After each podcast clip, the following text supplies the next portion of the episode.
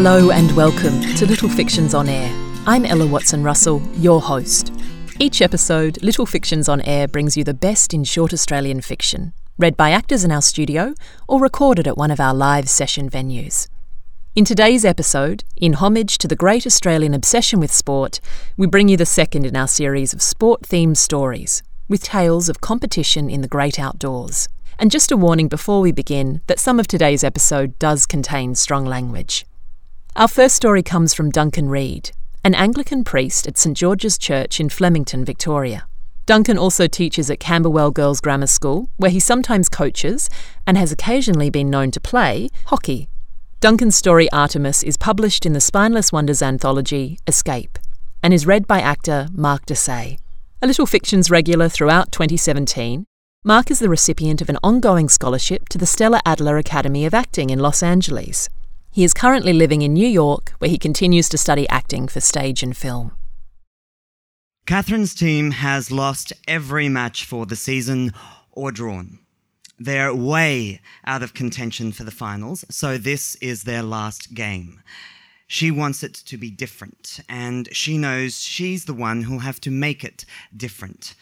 She half listens as the red faced coach, who doesn't actually know much about the game, harangues her teammates.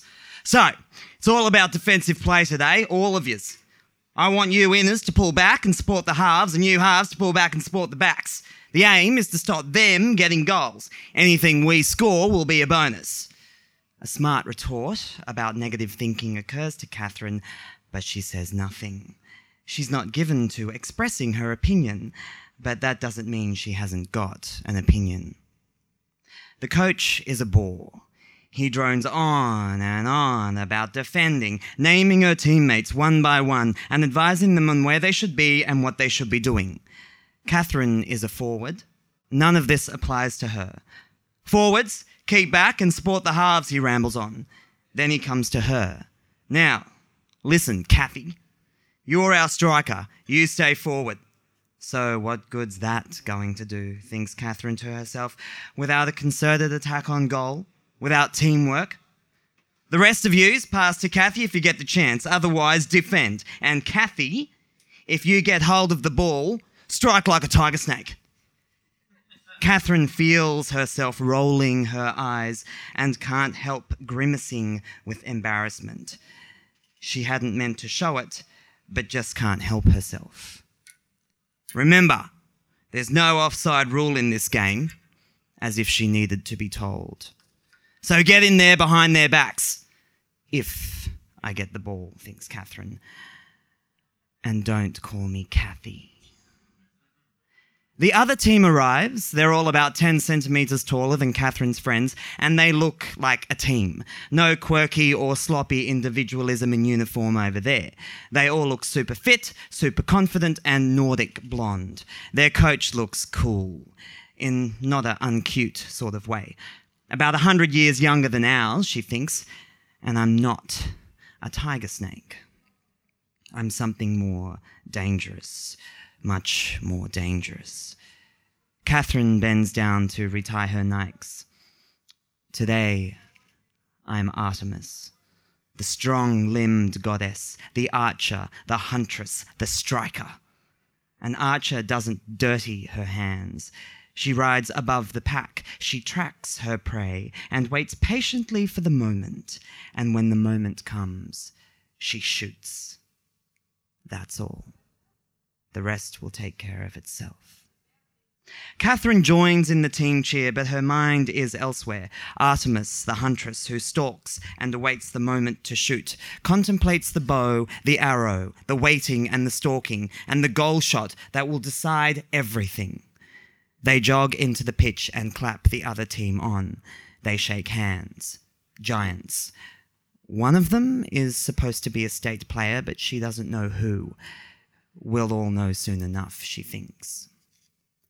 Toss up and hit off. They all know soon enough. The one who takes off like lightning, catching the ball and threading it effortlessly past three of Catherine's teammates, one after the other, passing it on to one of their forwards. Their forwards? Shot on goal already? It's barely 30 seconds into the game. Catherine's backs are there, deflecting it over the back line. Penalty corner.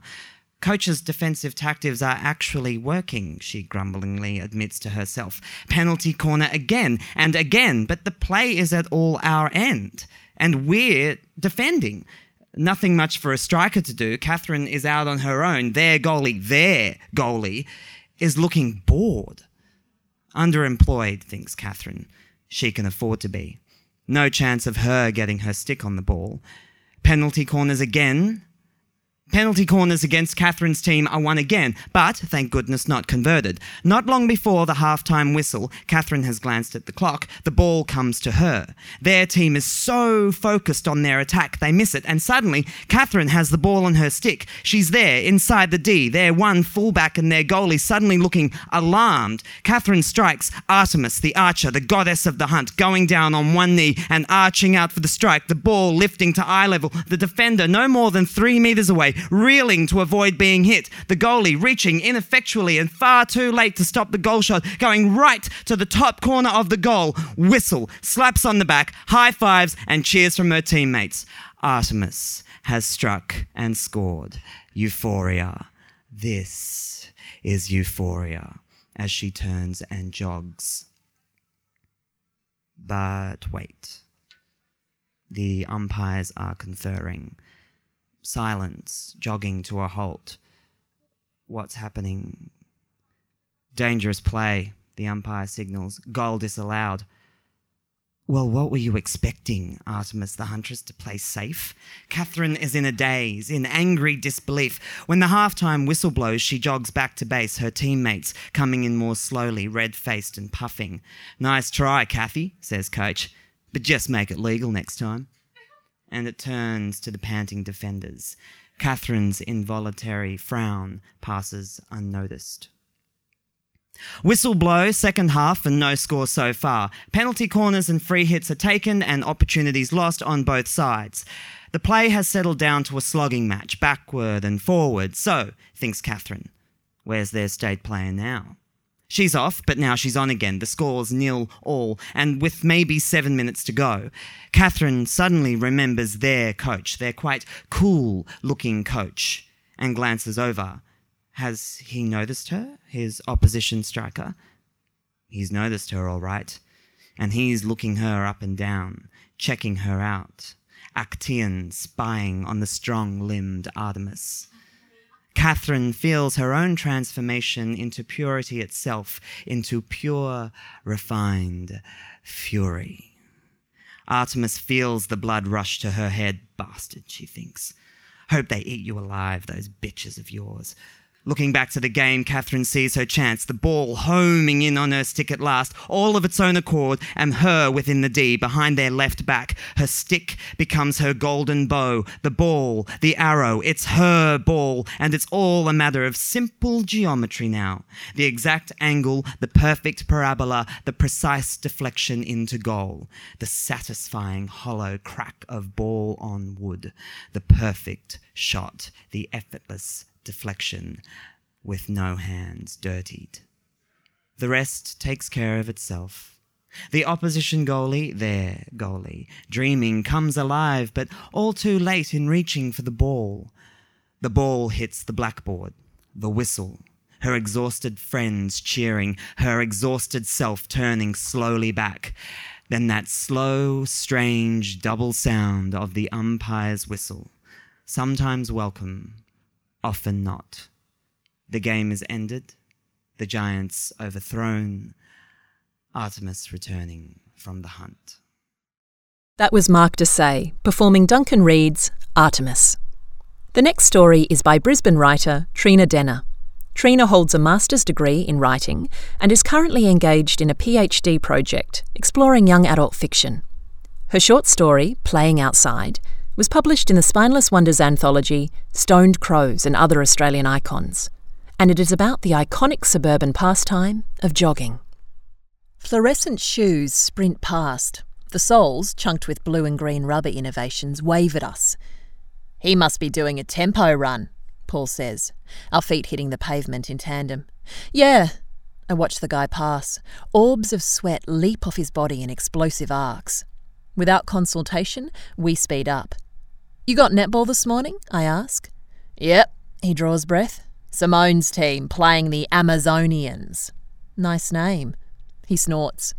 They might be 12, but I wouldn't back myself in an arm wrestle with a couple of them. I take my eyes off where my feet are landing to look sideways. It's the hormones in chicken. He smiles. You? he questions. Nah, they've done nothing for me. He laughs. I'm on the soccer run, I say. Gotta have two kids on different fields at the same time. I jump sideways onto the grass to avoid a lady leading a schnauzer.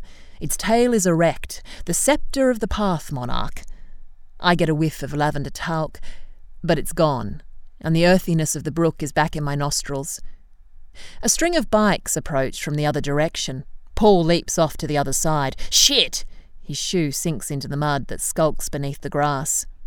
We reunite beyond the interruptions, moving south poled magnets pointed towards a common north. Bloody cyclists, he mutters. Why don't they keep their lycra clad asses off the bike paths and on the road where they belong? I smile. Last week they needed to stay off the roads. Grown men do not wear pink, he adds. And the women? He grunts. You're a colour bigot. Boys can wear pink, but they shouldn't. Homophobe, I tease. Girl, he throws back. We run. I feel prickling on my skin where the sweat congregates at the small of my back. I reach behind and unstick the fabric of my shirt. It flops immediately back. I can smell the must of my sports bra. 1995 worth of absorptive memory of sweat and kilometres run in the Queensland sun. Are you coming to club this week? Nah, his head is shaking in my peripheral vision. The wife's taken up yoga. What, on a Tuesday night? He sounds miffed. We're taking turns week about. Apparently, we live in a democracy. I chuckle, despite my annoyance. Can't she pick another night? I've told her the old birds don't do yoga, they'll break a hip. How'd that go down?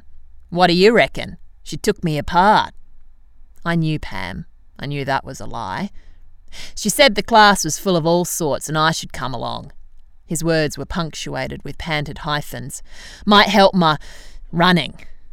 I smirk. Sounds appealing. I'll tell you next week. You're going? I slow up, letting him move through the footbridge before me. I watch his shoulder blades swing beneath his singlet, his wiry arms relaxed as Sunday brunch. I can't imagine there's much stretch in those spindly legs, Paul. The bloody insolence, he says in mock horror. I know he likes the jibes, gives us something to talk about. But compared to the Gen Ys, I'm incredibly well behaved, I announce. My mind wanders to the grey hairs I've been finding at my temples, plucking them out by the roots. He harumphs. I speed up to get back alongside as we cruise into the street where Paul lives. The last stretch is uphill. We push. I see my car parked away off. I imagine my water bottle warm from sitting in the sun on the passenger seat. I can taste it running down my throat. I jump a broken bottle. Its label holds together some of the glass carnage. I land with a crunch at the edge of the splatter pattern. We stop at the mailbox, number 23, Michael Jordan's number. It's an unspoken finishing marker. To stop before would be certain failure. Once reached, we're free to palaver around the driveway like drunken pigeons, hands, wings on hips. How far'd we go? I question. Paul brings his GPS watch up close to his eyes and fiddles with the buttons. Uh, 23.4, he says. Good pace, too. We're doing 4.45 most of the way. I nod. It was a solid run. We sit down on the steps. I loosen my laces, pulling one shoe off with two hands, inspecting the tread for a hint of glass. Want a beer? Paul stands. I screw up my face, looking into the sun as he stands before me. It's morning. And it's bloody hot. We've earned it. He wanders off inside, and I hear the fridge door open. Yeah, I guess we have. That was Trina Denner's short story, Playing Outside, read by myself. Next, we have a microfiction from the Spineless Wonders anthology, Time. Written by Kim Waters, Over Time paints a poignant picture of a retired cyclist. It is read by Little Fictions regular, Eleni Schumacher. Over Time by Kim Waters. Every weekend he rode miles up and down the Great Ocean Road, a flask of water clipped to the bike frame, his helmet bobbing in regular breaths. Now he sits in a brown leather chair, working the lever at his side, searching for the right elevation, the perfect tipping point for a glass of beer on the TV's horizon. Sometimes it's hard to join the dots between the years. The points seem out of alignment, and although you look for logic in the harlequin patterns, there's nothing there but a dark tunnel with only the palest stream of light hissing in the distance. Our final short story today is by the legendary Australian crime writer Peter Corris, who sadly passed away in late 2018. Peter's story, Three Pan Creek Gift, is published in the Spineless Wonders crime fiction anthology, Crime Scenes. In this story, Peter Corris's iconic Sydney private detective, Cliff Hardy, takes on a client in a country town foot race. It is performed by Little Fictions regular Felix Johnson. I was surprised when I got a phone call from professional sprinter Travis Cook in September of 1988. I'd heard of him because he'd finished second twice in the Stawell gift and had won some other big races. I had more than a passing interest in professional running. An uncle had won the Stawell gift in the 1940s and was a family hero. I hadn't quite inherited my uncle's speed out of the blocks, or over the distance, and regretted it. I agreed to meet Travis Cook, where he was training on a grass track in the grounds of Sydney University, where he worked as a fitness coach and gym instructor for several of the university's sports teams. Late on a cold afternoon, I stood near the cricket nets while Cook did 20 metre spurts, running forwards, then backwards, then skipping sideways. Travis was six foot four in the old money, and probably weighed 12 stone plus. Despite that, in motion, he appeared to be as airborne and graceful as a ballet dancer. I watched him go through these demanding exercises for 20 minutes. When he stopped and came over to me, he was sweating freely. Cliff Hardy, I said. Travis. We shook hands. I'd put money on you in anything involving running backwards or sideways. You taking the piss? I wasn't that keen on meeting here. It's cold, and I already knew you could run. Yeah, well, I just wanted to show you I was in serious training. I'm convinced. For what? He toweled off. The Three Pan Creek gift. You've heard of it? I have. My Uncle Clem ran it as a back marker. Didn't win. Well, then you'll know that it's on again for one last time. Decent money. I can win it. I bloody will. Unless some bastards manage to stop me. We walked to where our cars were parked. Travis had a VW 1500 station sedan. Not new, not old, but a good car. Travis told me he heard about me in Brewer's gym, where he worked out with some boxers I knew. They say you're fair dinkum. What would it cost you to hire as a bodyguard for a week? I told him. That's but I can manage it. Whoa, I said. Bodyguarding you against what exactly? Who knows? Spiked drinks, assaults, accidents. I'll be the favourite, or near enough. The betting's going to be huge. I've heard some whispers. Nothing specific, but shit happens. You're talking about a week at Willow Bend. Right. I've hired a caravan. We'll go down there and train for a week. You could appear to be my trainer. Do you good? Get a bit of the flab off. The idea appealed to me. A holiday in the country, how hard could it be? I told him that I charged a substantial retainer, but I'd waive that in return for him paying the expenses. I said I'd judge my total account according to whether he won or lost. He laughed. well, that means I'll be paying full whack because I'm a sure thing. We shook hands on the arrangement. I didn't tell him what life had taught me early on that there's no such animal as a sure thing. Travis towed the Nova caravan and I drove my own car. I had friends in Braidwood I planned to visit after the gift had been run. The drive to Willow Creek went smoothly, although traffic thickened up as we got close to the town. As an entrant in the race, Travis got a prime spot in the caravan park. I left the Falcon close by and carried my overnight bag to the Nova. I was surprised to see that Travis had laid on a couple of beers to welcome me to our temporary home. Last one before the race, he said. Dry as a bone from now on. Not for you, of course. I'll make it easy for you, I said. I won't drink in here. Thanks, Cliff. He was an easy man to like. He had a good sense of humour and one of the crucial attributes of likability. He knew when to talk and when to keep quiet.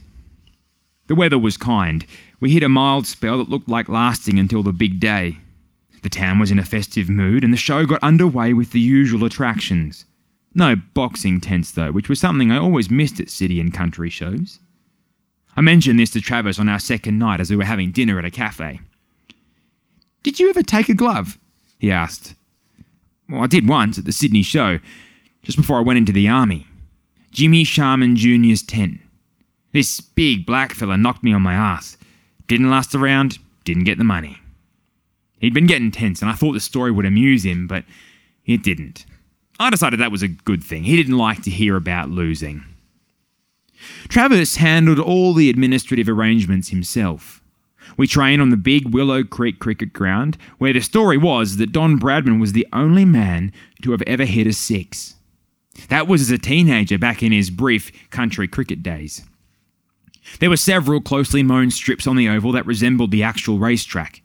Third time out, early in the morning, I took my place with the stopwatch while Travis set himself. Something caught my eye and I held up my hand. Hold it! What? I noticed a different colour in the grass as the light caught it. We inspected the spot and saw that the turf had been disturbed, and there was a soft patch that would subside when a speedy foot hit it. I told you, Travis said. You've got good eyes. We relocated. There was plenty of room on the oval, and I inspected the ground carefully from then on. That Bradman story's bullshit, Travis said the night before the first heat. I could hit a fucking six there, off the right ball. Easy, mate, I said. Don't go sour on me. He grinned. Fuck you. How'd you go after five days without a drink? Not too good. We were sitting under the caravan canopy drinking coffee. Travis was toey but yawning. I was fresh after a swim in the river. Suddenly there was an odd noise, a grinding sound. I jumped up in time to catch one of the aluminium rods that supported the heavy canopy as it collapsed towards where Travis was sitting. Together we inspected the damage. Two of the rods had been partly sawn through, leaving sharp edges. If the canopy had caught Travis on the way down, you see what I mean? He said. The bookies were there in strength. I put 10 bucks on Travis to win the gift, but as he'd won his first heat and come a close second in the next, he was sure to start at a short price, if not as favourite. I wondered about that second placing. I was pretty sure he'd eased up in the heat, and I asked him about it. I fucked up, he said. I meant to come in third, but that bugger Jacko Phillips must have had the same idea, edged me out. It's just to get better odds, is it? You betting? Me? Nah, can't afford it. I was angling for a lighter penalty, but didn't work. I'm off for five yards. Can you make that up? Bloody oath, I can. Put a few bucks on me, mate. Yeah, I have already, but I thought you weren't quite as sharp in our last session as you had been. He tapped the side of his nose. I told that journo who interviewed me I was tapering, and he bought it. I've heard of swimmers tapering, but I didn't think it applied to sprinters. It doesn't. Did you tell the journo about me? He grinned. Just a bit. For colour. And I thought boxing was dodgy. Hmm, this is the dodgiest, maybe along with the dogs. That's one of the reasons this could be its last gasp. The day of the race, the local paper carried a story about Travis and how his bodyguard had averted several suspicious incidents. His odds shortened so that he became virtually unbackable, and the odds on the other runners became correspondingly generous. I wasn't particularly happy about the publicity either. The day was perfect, and the crowd was large and noisy. The white painted track lines stood out against the shaved down green grass. A hundred yard sprint by top athletes, even on a grass surface, is over in under 10 seconds. Travis was on his back mark in the middle lane. He was quick out of the blocks and shot away. He was in the lead at the halfway point, but Phillips, the man who'd outfoxed him to take third place in the heat, hauled him in and beat him by a matter of inches. What happened? I said. A fucking cramp at the 80 yard mark. Shit happens. Travis appeared crestfallen. I gave him a substantial discount on my fee. He wrote me a check and we shook hands. I packed up my stuff and headed off to my car for the drive to Braidwood. When I got there, I found the battery had flattened, and it took me a while to find someone with jumper leads to get it started. And then I realised I'd forgotten to pack my book. I left the Falcon ticking over and headed back to the caravan in the gathering gloom. I approached from the rear and heard voices as I got close. Travis and another man were sitting under the repaired canopy, and I heard the pop of beer cans. I was about to step up when I heard Travis give a self satisfied laugh. Would you believe, Jacko? I got 10 to 1 on you and I had 1500 down. Shit. Well, that means with half of the purses agreed, you finished up ahead of what you would have got if you'd won. Travis laughed again. Right, but you can never tell. It was going to be one of us, and this may sure we both won. And you've got the glory, mate. I've pulled this stunt before, but I reckon this was my last chance. What about that minder? Good touch, the effect on the odds and that. But he didn't suss you. I thought he might be onto me at one point after the heat, but let it slide. He loved being part of the big sports scene. Athletics tragic is what he is. I stood there, seething, in the gathering darkness. I wanted to go in and flatten the pair of them, but Travis was right. I'd let myself be seduced by the ambience, the atmospherics. Fuck them both, I thought. Went back to my car.